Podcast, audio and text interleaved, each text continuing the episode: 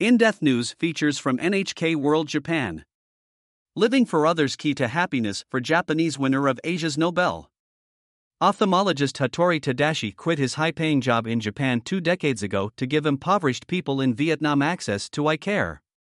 Since then, he and his team have restored the vision of more than 20,000 people free of charge. Now he has been named one of four recipients of this year's Ramon Magsaysay Award, often called Asia's Nobel Prize, for his humanitarian work. Hattori Tadashi was one of Japan's leading eye surgeons when a chance meeting at a conference two decades ago changed his life. He met a Vietnamese doctor who invited him to bring his talents to her country. A three month plan turned into a lifelong mission. Hattori accepted her invitation, thinking his stay would last about three months. But once he began seeing patients in Vietnam, he was shocked to see the prevalence of cataract blindness. After he returned to Japan, he couldn't stop thinking about the people who would go blind just because they couldn't afford surgery. Hattori decided to quit his job and began shuttling between Japan and Vietnam almost every month. For two decades, he has been treating patients for free in Vietnam, using his own savings to buy and donate medical equipment. He also works as a freelance surgeon in Japan to raise money for his cause. Hattori says his source of enthusiasm is his patients' smiles. When I see a patient smile after surgery when they see light again, I'm filled with happiness. That's not something money can buy. Lifting people out of poverty. Vietnam has experienced rapid economic development, but Hattori says many people have been left behind. He is focused on rural areas, where the cost of transportation to go to a big city hospital can be a budget buster for many, and paying for surgery is often out of the question.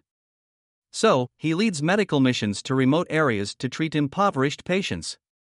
Despite experiencing a myriad of problems ranging from lengthy train delays to government red tape, he's never given up because he believes the gift of eyesight helps lift people out of poverty. Hattori says if a blind father or mother can regain their vision, they can go back to work and no longer pose a burden to their family. If grandparents regain their vision, they can look after their grandchildren and the parents can work. Being able to see again not only helps the patient but also the whole family. Live for others.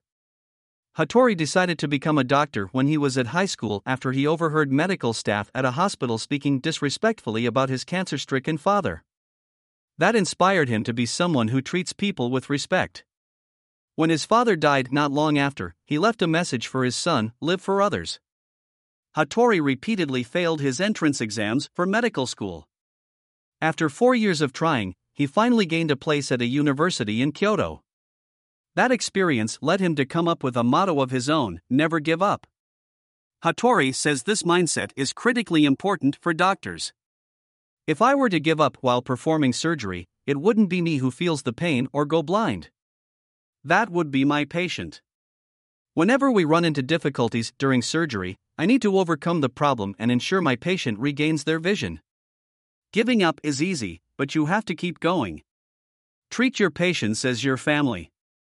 Hattori strives to share his knowledge with Vietnamese doctors because he believes more training means more blind people can see again. He says technique alone is not enough, however. The work also requires heart. You need to think about patients like they're your own parents or children, he says. I tell the Vietnamese doctors to perform surgery with this mindset, and that message really seems to resonate. Hattori dreams of establishing a general hospital in Vietnam where he can treat patients and train young doctors from across Southeast Asia. The Board of Trustees of the Ramon Magsaysay Award Foundation has praised Hattori for his simple humanity and extraordinary generosity. He says he was surprised to hear from them, since his work is at a grassroots level, and says the message he wants people to take from it is about conviction and kindness. Life doesn't always go to plan, Hattori says. And it's okay to waver. But whatever path you choose, aim to be the best at what you do. If you feel happiness doing something by yourself, then that's the best way for you. But I think we're most happy when we help other people. Yoshioka Takuma NHK World Newsroom Tokyo Anchor